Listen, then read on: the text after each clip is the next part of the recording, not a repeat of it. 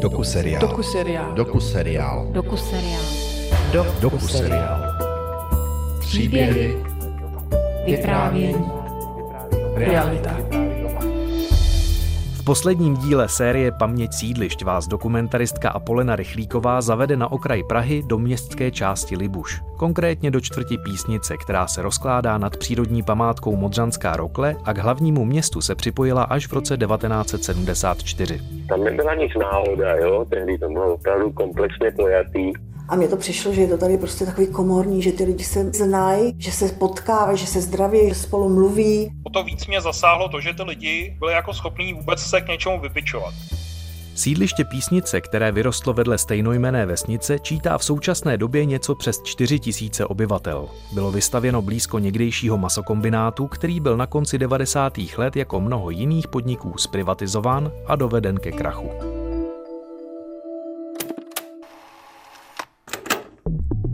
V nových několika patrových domech, které září světlou omítkou, se už nezbydlí. šířící se aglomerace podivných králikáren. Budeme stavět bytu stále více. Město je velice pestré, barevné. Postavil 6 tisíc bytů za rok. Bílé čistými fasádami. A rostou i ceny bytů v panelácích. Vůbec nejvíc se ale ve sledovaném období prodávaly byty v domech panelových. Výstup z metra na pražském Kačerově připomíná svým charakterem spíše nějaké z východoevropských měst, než běžně známe prostředí české metropole. Na neudržovaných autobusových zastávkách se mačkají lidé a čekají na autobusy, které je rozvezou do okolních čtvrtí. Míří na okraj Prahy, tam, kam stále nebyla dovedena plánovaná linka metra D, ačkoliv se s ní počítalo už od 70. let. Jeden z autobusů má konečnou stanici na sídlišti Písnice, situovaném mezi Modřanskou roklí a proslulou větnamskou tržnicí Sapa. Menší sídliště bylo stavěné jako mix podnikových a družstevních bytů a za 40 let jeho existence potkal jeho obyvatele poměrně dramatický osud. Sídliště Písnice. Sídliště se začalo projektovat asi v roce 75 snad. Já jsem tehdy byl zaměstnán projekci vojenských staveb. Jan Hančl, jeden ze dvou původních architektů sídliště Písnice. Jeho kolega Alois Schulz se realizace nedožil. Zemřel v roce 1986. Tam se to zdálo jako podstatě tak, jak víceméně všem lidem. Zcela logicky, že ta e, zeleň ty rokle přejde co nejdál až tam, kde se předpokládalo nějaký to jakoby centrum, že jo, a v tom prostoru mezi tím ten kříčkem tohohle sídliště a budovou největšího masokombinátu, že jo, dnes slavná Sapa, tak už tam mělo být metro, no tak to mělo zcela jednoduchý a logický koncept navázat na ty přírodní danosti a No a ta kompozice vznikla tím, že teda jsme už tehdy dostali na rozdíl od jiného města takzvané rohové sekce a to umožnilo vytvořit ty dva takové polodvory a hlavně bylo teda udělat dopravu tak, aby se nejezdilo skrz. Jo. Na říjnovou revoluci 77 ku 60. výročí jo, byl základní kámen ministerstva, mám od toho kladívko. Třeba prostě 80. leta se to stavělo. To bylo takový jako zajímavý období, kdy tomu všichni začali fandit. Bylo to takový jako v přátelském duchu se tam to všechno dělalo. Gemavert, tam to jsme vezli přes celou Prahu toho jeho trpajzlíka, že jo, co měl vedle Havla na zahradě.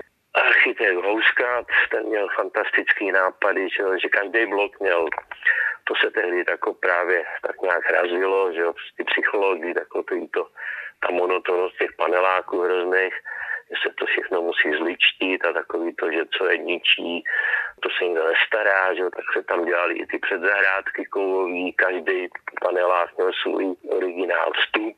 Bylo to víceméně tak, jak jsme si představovali, že mně se nejvíc líbily ty písmena, které byly koncipovány jako dětské prolizačky. Každý ten blok měl svý obrovský písmeno. No, to se celkem povedlo, jediné, co se nepodařilo do toho konce teda dotáhnout náměstí a hlavně zeleň. Na rozdíl od větších sídlišť, jako je Jižní město, Černý most a nebo Ďáblice, nejsou k výstavbě písnice dochované dobové zvukové materiály. Architekt Jan Hančel ale poskytl zprávy z tisku z doby, kdy se písnice projektovala a stavěla. Na sídlišti v Praze Písnici se rodí zajímavý experiment. Parter pro život. Alois Schulz, architekt. Základní záměr, jenž jsme sledovali při koncipování sídliště v Písnici, vycházel z maximálního využití přírodních prvků. Inspiraci nám poskytla především bezprostřední blízkost Modřanské rokle, která vlastně spojuje území sídliště s Vltavou a je zajímavým a romantickým útvarem. Jedním z největších obecně známých problémů našich sídlišť je komplexní dořešení jejich párterů. Při řešení proto nešlo jen o trávníky, cesty, malou architekturu, ale o vytvoření odpovídajících podmínek pro bohatší prožitky obyvatel. A zde vznikal moment, kdy jsme cítili nutnost opřít svoje původní představy o odbornou argumentaci psychologa a odborníka v oblasti dětských hřišť. Měli jsme tam i no, sociologa, to byl pan doktor Blažek, on byl dost takový populární v té době. To už všichni věděli, že ty bedny jsou šílený, no a tak to byly děsně vědecký úvahy kolem toho, že jo, já si vždycky pamatuju ten výraz. Místo setkávání prepubescentu.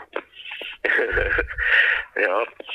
Hospoda to nazval, že to je místo setkávání post pubescentu, tak on to měl všechno takhle jako zmapovaný, jo, jakoby, nebo na to byla jako myslím, že to i napsal, celý to sídliště jako sociologicky, kde se kdo má s kým potkat a tam tím terénem se vytvářely takové horizonty, a kde měly být ty děti, takový ty místa pro děti, kam budou chodit starší lidi a tohle to. Tam nebyla nic náhoda, jo, tehdy to bylo opravdu komplexně pojatý. My jsme s manželem po svatbě jsme zažádali byt u vojenských staveb a, a on ho jako perspektivní pracovník tenkrát dostal. No. Tak, takhle jsme se s ním dostali, jinak my jsme, oba jsme pocházíme jako z východu Českého kraje. Já jsem o tom vždycky strašně sněla, že se jako dostal, dostal do Prahy. Jarka se na písnici stěhovala hned v první vlně, ještě v 80. letech. Když jsme se sem přišli podívat, protože jsme nějak dostali klíče, manžel zažádal, pak nějak dostal klíče, eh, po Vánoc jsme se přišli podívat a no, tak jako rozkopaný sídliště ještě, no. Takový ne, ne, neutěšený, všude bláto, tak jako tak neutěšený, ale s vidinou toho, že máme klíče v kapse, nám to bylo úplně jedno. Že ještě nešla elektřina, když jsme se sem přišli podívat, všechno takový ještě syrový hrozně. Já jsem, když jsme dostali klíče tady od toho bytu, tak jsem asi 14 dní na to zjistila, že jsem těhotná, takže to bylo fakt, jako já už jsem si tady prožila i to těhotenství, takže to zařizování a to všechno, když, jsme, když jsem chodila stát fronty, eh, nejenom na kočárek, ale i na nábytek, tak, eh, tak jsem byla těhotná. No. Taková skladba lidí tady byla, no. všichni takový jako buď těhotný, nebo malinký děti, nebo jesličkový děti ještě tenkrát do školky. Jako tohleto sídlišťátko bylo vybudované eh, za platbu, že přišly teda roky 89 a dál, že, že se tady dál nestavilo, že se z toho nestalo žádný jižní město. A mně to přišlo, že je to tady prostě takový komorní, že ty lidi se jakoby, jakoby znají, že to je, že se potkávají, že se zdraví, že, sebou, že spolu mluví. Uh, bylo nám tady hrozně fajn, hrozně fajn. Ta písnice měla ještě rozměr, který byl zapamatovatelný že se tam lidi orientovali, když to já jen dodnes, když se přijede na jiné město, tak se tam člověk ztrácí, jo, protože tam nejsou žádné takové celky. Když to ta písnice měla více, je to štěstí, že byla akorát tak velká, co ten člověk je schopen, když tam jde si zapamatovat, jo, ten prostor, no, tak v tom vidím jako tu přednost, za kterou jsme nemohli, no. Po roce 1989 se státní investor sídliště rozpadl a projekt Jana Hančla a Aloise Šulce tak zůstal nedokončený. Jarka se po sametové revoluci, jako mnozí další obyvatelé sídliště, vrhla na podnikání. V jednom z nebytových prostor si otevřela kadeřnictví. Dnes to vypadá, že jako podnikatelka zůstala na písnici jediná. Já jsem to fakt jako ze začátku brala tak, jako že ano, přestupní stanice. Dneska si tady ohlídám dceru a zítra si zřídím svoji nějaký, až, až to všechno pomine a ona se dostane do let, kdy ji budu moct eh, jako nechat doma samotnou, tak jsem si myslela, že jako uh, si zřídím to kadeřnictví někde jinde. No a ono to pořád jako bylo hodně práce a lidi mě přesvědčovali, kam byste chodili, s váma nám je taky dobře. No a tak jako jsem si říkala, po 15 letech jsem pak vyhrála nějaký konkurs a to jsem byla před rozhodnutím, jestli odejít nebo neodejít. Já jsem byla zrovna ve fázi toho kadeřnictví, kdy jsem ho zrekonstruovala, tak jsem vlastně neměla vůbec důvod odcházet. A tím, že manžel teda neustále nebyl, takže jsem tak jsem to tak zvolila, že jsem tady zůstala. Ze začátku hlavně v těch vysokých panelácích tam v podstatě všechny ty kočárkárny, který, nebo ty nebytové prostory, které tam byly, tak ty byly víceméně obsazený. Ale s postupem času lidi se tak různě rozcházeli a scházeli a stěhovali, tak eh, já mám takový pocit, jestli jsem tady fakt nezůstala sama za těch, za těch 29 let. Já vůbec teda teď nevím, protože tam z druhé strany nechodím. Ale já mám takový pocit, že jsem jako fakt zůstala sama. Říkám, hodně lidí se odstěhovalo. Dřív i teďkon, později. Hodně se to změnilo, hodně. Hodně se to proměnilo. I, ty, i to náměstíčko, i to nákupní centrum, tam, tam toho bylo strašně moc, tam to vždycky, jako mi přišlo, že to vydrželo jenom chvilku, že ta nákupní síla tady nikdy nebyla taková, aby to tady zůstalo a prosperovalo. Tak to na mě, jako z toho mám takový pocit. V roce 1992 během velké privatizace získal sídliště polostátní podnik ČES. Družstevní byty přešly do osobního vlastnictví, ale bývalé podnikové byty zůstaly nájemní. Obyvatelé doufali, že se možnosti odkupu bytů jednou také dočkají. Prodat byty místním se Čes zavázal v roce 2003 a poslal jim nabídku. Podmínkou bylo založení družstev a příprava celé kupní ceny. Nájemníci družstva založili a peníze sehnali, ale Čes pak svou závaznou nabídku stáhl. V pocitu, že si přece jen bude možné byty jednou koupit, je udržoval až do roku 2017. Pak se však z ničeho nic rozhodl celé sídliště prodat. My jsme byli nějak udržovaní pořád v tom, že určitě se ty byty budou prodávat, takže jsme stále čekali na to, že nám, nás někdo teda osloví a prodá. Pořád, když se řešilo od roku 2000, bych 2003, jsme byli ubezpečovaní, že, že nás budou prodávat, tak jako jsem neměla ten, tu potřebu někam se stěhovat. Já si myslím, že hlavní důvod, když se lidi stěhovali, bylo po revoluci, že prostě si třeba kupovali nemovitosti a tím pádem se stěhovali tady do okolí. Písnice, jako jo, do okolí, že si pořizovali to, to bydlení, ty, ty baráky.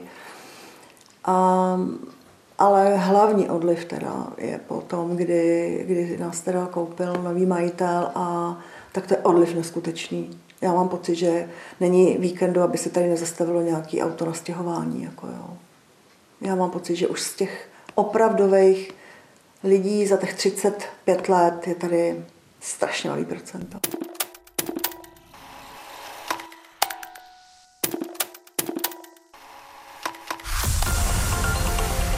Posloucháte zprávy Českého rozhlasu Plus. Obyvatelé pražského sídliště Písnice protestují proti plánovanému prodeji svých bytů. Celkem 770 bytů se chce zbavit stávající majitel společnost ČES. Místní se ale bojí, že obydlení přijdou nebo jim nový vlastník razantně zvýší nájem. ČES proto žádají, aby jim nabídl byty k odkupu prioritně. Podle mluvčího společnosti Romana Gazdíka to ale není možné. Protože jako akciová společnost musíme postupovat s péčí řádného hospodáře. Čili vlastně nemůžeme uh, upřednostňovat uh, jednotlivé potenciální zájemce jednoho před druhým. Vlastně musíme soutěžit uh, na nejvyšší podanou nabídku, jak bychom mohli být napadeni z pozice třeba řekněme nějakého minoritního akcionáře. Podle zástupce Združení Moje písnice Ondřeje Václavíka ale takové řešení možné je. O tom postupu, jaký by měl být optimální, lze jednat pro nás v tuhle chvíli precedentní situace ze severočeských měst Kadaň, Klášterec, Novouří, Jirkov a další v letech 2008, kde došlo k prodeji bytů ve vlastnictví společnosti ČSAS. Po zastavení výběrového řízení došlo k úpravě podmínek na to, že kdokoliv, kdo ty byty kupoval od ČSAS, tak se zavazoval je odprodat nájemníkům. Jo, jak, jak já jsem se dostal na písnici? No já jsem se dostal na písnici úplně uh, jako uh, nic zlého netuše. Ondřej se na písnici přistěhoval až v roce 2013 a posléze se stal mluvčím spolku Moje písnice, který se snažil zabránit prodeji bytů. Moje máma dělala více jak pět let, a doufám, že to říkám dobře v Česu, a dělala na odboru zprávy majetku. V momentě, kdy já jsem se osobně dostal po uh, rozvodu a uh, jako v rámci prostě tak, jak uh, člověk bydlí po těch nájemních bytech, tak jsem se dostal do tíží bytovní situace. Takže jsem prostě se jako zmínil, máma říkala, dobře, tak jako nějaký byty jako Čes máme, tak já prostě pošlu normálně oficiální interní žádost, jestli prostě jsme schopni poskytnout nějaký byt, s tím, že seš prostě z rodiny. V té době už těch čezích jakoby vlastních bytů nebylo mnoho, takže na písnici byly prostě uh, dva, oba dva jsem si prohlídnul a v jednom z nich jsem skončil. Kdybych měl tu svobodu a, a neřešil uh, prostě t, mm, to bydlení jako taky s, s nějakýma ekonomickýma hlediskama, tak bych se na písnici nenastěhoval. Jo, faktem je, že já jsem prostě dostal nabídku na nájem, která se neodmítá. Jo. Já jsem platil čistého nájmu na písnici 80 korun za metr čtvereční za byt první kategorie, kde bylo prostě všechno, sice bytový jádro potřebovalo jako akutně rekonstrukci, ale prostě bydlet se v tom dalo. Za to v Praze není ani garáž, jako jo. Platforma Moje písnice, do které se začala zapojovat většina obyvatel sídliště, začala být aktivní v roce 2016, krátce poté, co Čes oznámil plánovaný prodej sídliště. O něm se nájemníci dozvěděli den před začátkem letních prázdnin a i hned se začali mobilizovat. Báli se totiž, že případný nový majitel bude nájmy na sídlišti zvyšovat. Takže si představte, že máte 700 lidí, kteří bydlejí v bytech, který se, jako poko, který se pokoušeli privatizovat už před lety a teď někdo za nima přijde, že jako se privatizovat vlastně nebudou, že jenom je Čes, jako relativně solidní, i když jako mnohými nechtěný a, a, a nadávaný partner je vezme a prodá je komukoliv, kdo, kdo, dá, kdo dá nejvíc. A pochopitelně jako ty, ty lidi nejsou slepí, hloupí a hluchí, takže věděli, jaká je situace s nájemníma bytama na sílištích, věděli, jaká je situace finanční okolo nájemních bytů a že pochopitelně se jako právem děsili toho, co, co přijde. Mobilizace uh, moje písnice. Uh, u nás v domě my jsme byli samostatný vchod uh, s 28 bytovými jednotkama, takže jako žádná velká záplava lidí. Proběhla mobilizace tak, že začali mobilizovat náš vchod s tím, že jako hej, dneska přišli všem vám do schránky tady tato zpráva o tom, že budou nám síliště prodávat pod zadkem. Uh, prostě pojďme se o tom poradit a, a ve středu jako svolali schůzi do kočárkárny, což byla prostě společná místnost No a jako z debaty vyplynulo, že by bylo asi fajn začít mobilizovat jako celý to sídliště. Jako tam sociální mobilizace toho sídliště a těch lidí, kteří prostě spolu prošli už nějakýma peripetiema, eh, byla samozřejmě opojná. Jo. Musíte si uvědomit, že já jsem sice byl na tom sídlišti cizinec, ale možná proto o to víc mě zasáhlo to, že ty lidi, pro mě naprosto neznámí, spojený nějakou jako osobní str- eh, společnou strastí a sdílenou strastí, jak byli jako schopní vůbec se k něčemu vybičovat. Lidé z pražského sídliště Písnice protestovali před úřadem vlády kvůli prodeji bytů. Nikdo neví, kdo to koupí a co jakoby provede s náma, jo. Já tam byl od 86. roku, přes 30 let, jo, pěta, co se to postavilo. Stěžuje si jeden z demonstrantů a obyvatel sídliště Leo Jaroš. Jde celkem o 770 bytů z let 1987 až 1990, ale také o okolní zelené plochy, obchody nebo kromě jiného dětská hřiště. Společnost ČES je plánuje prodat tomu, kdo dá vyšší nabídku. Starosta Libuše Jiří Koubek stop 09 poslal dopis pražským radním. Vyzývá je, aby začali situaci v písnici řešit. No, asi se nedá počítat, že prostě těch 40 let to vydrží, když se o to nikdo jakoby nestará, jsou tady ty majetkové problémy. Tam. Vždycky jsem měl pocit, že ta radnice nebyla úplně, že se tam jako oddělili ty místní tradiční lidi nebo původní obyvatele trošku a byli sídlišťáci, že jo. Takže to tam tak trošku asi bylo a ta radnice neměla chuť se tam nějak do toho jako angažovat, něčím pomoct. Nevím, to je můj dojem. Po sérii peripetí nakonec sídliště písnice koupila firma CIB, a to za cenu 1,3 miliardy. Záhy se tak stala vlastníkem největšího bytového fondu v Praze. Z celkového počtu 700 bytů mělo pouze 150 bytů sjednaný nájem na dobu určitou. Zbytek nájemníků mají nájmy na dobu neurčitou. A lidé, kteří v bytech s dlouhodobými smlouvami žijí, se údajně nemusí obávat bezprostředního zvyšování nájmu. Nakonec k němu stejně došlo. Samozřejmě to je strašně důležitý být s něčím spoutaný půl života a najednou prostě dostanete takovou ťavku, že prostě ne a odchod. A to, pro nás to byl tenkrát strašný šok. Nejdřív vás teda několik let držej v nějakým, eh, že si to koupíte časem, až se vyřeší ty pozemky a najednou přijde nový majitel, najednou prostě vám někdo oznámí, že, že máme novýho majitele. Eh, CIB eh, prostě bylo jeden z účastníků výběrových řízení, nabídlo jako nejzajímavější kombinace toho, co prostě plánovali dělat. Čes tam ponechal nějakou jako klauzuly v rámci uh, toho, že do té nabídky, kromě toho, že ty účastníci toho výběrového řízení mají vložit nějaké nabídky, jako finanční, na to prostě kolik času zaplatí za to sídliště, tak tam byla šance zavázat se k určitýmu uh, modu operandy zacházení s těma lidma, který na tom sídlišti bydlejí. Uh, takzvaná sociální hlediska, okolo kterých jako se taky namluvilo spousta slov. Přestože by prostě eh, ten jako účastník toho výběrového řízení nezaplatil tak velkou sumu, tak pokud by nabídli prostě určitou formu sociálně uvědomělého zacházení s těma obyvatelema toho sídliště, tak by se jim vlastně jakoby přičetly body nebo nějaký jako uh, virtuální finanční obnos, který tímto, touto formou jakoby přehazují k té své nabídce. A CIB do toho výběrového řízení a ještě se tím jako pišnili, když oznamovali eh, obyvatelům sídliště Písnice, že to sídliště vyhráli, že jako to sídliště úspěšně vydražili a vydražili ho úspěšně bez jakýchkoliv sociálních závazků vůči nim jako nájemníkům prostě a žerte. Jako, jako to bylo něco neuvěřitelného prostě.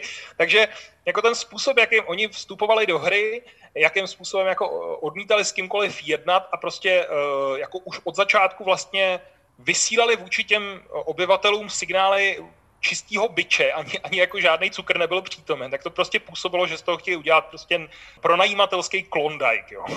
A to, jako, ty lidi z toho byli pochopitelně zoufalí, protože jako těch prostě předchozích x měsíců před tím ukončením toho výběrového řízení vlastně jako veškerý úsilí a veškerý prostě ten, tu svoji snahu investovali do toho, aby přesně k něčemu takovému nedošlo. A pak prostě boom a přesně tohle to jim jako spadlo na hlavu. Jo. Přesně to, čeho se nejvíc obávali.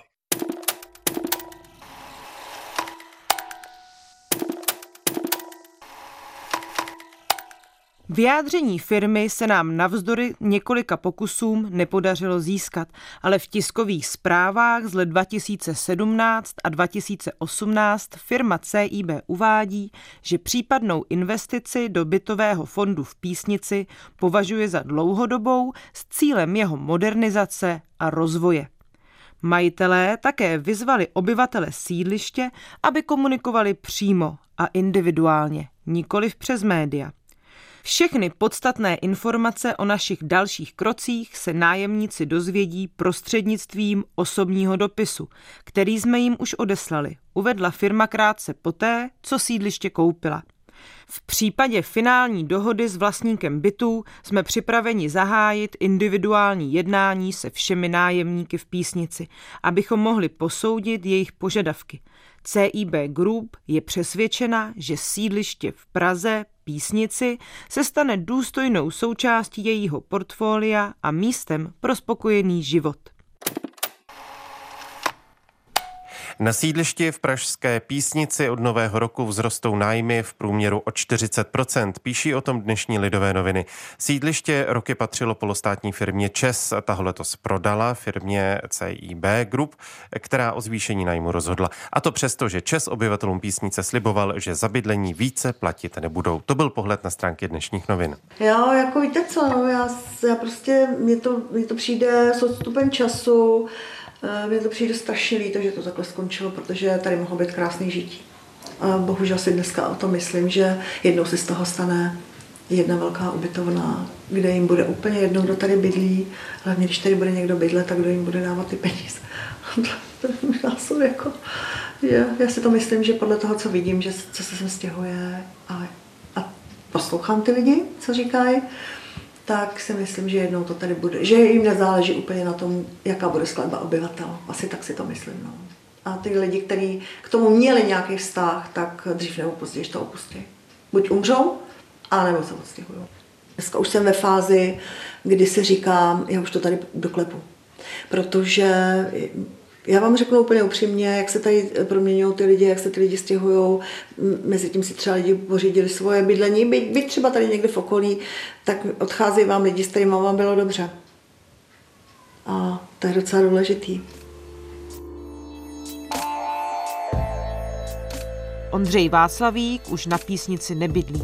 Byl jedním z nájemníků, kteří disponovali nájemní smlouvou pouze na jeden rok a tam v roce 2017 už nebyla prodloužena. Paní Jarku čeká také stěhování. Koupila si domek v kraji, odkud pochází. Příběh sídliště Písnice ale nekončí. Současný majitel, firma CIB, se rozhodla pozemky zastavět. Na sídlišti plánuje nové náměstí, zelené plochy, včetně centrálního parku a místo pro setkávání obyvatel i trhy. Sídliště doplní několik staveb. Automobily by mohly parkovat v podzemí nebo v parkovacím domě a vzniknout by podle návrhu mohlo také komunitní centrum Písnice, uvádí firma. Původní architekt Jan Hančel se proti novým návrhům vymezuje. Má pocit, že nerespektují ráz místa a charakter výstavby, který se spolu s Aloisem Šulcem pokusili písnici vtisknout. Malé sídliště s pohnutým osudem tak čeká ještě nejedna výzva.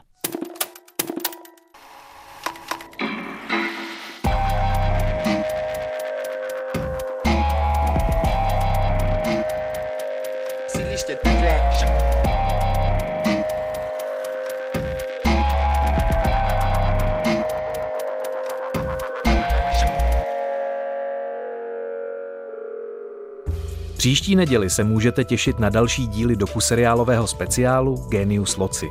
Vít Pohánka vás v následujících třech nedělích zavede postupně do Zlína, Jihlavy a do Nového Jíčína. seriál poslouchejte každou neděli v 18.30 na dvojce.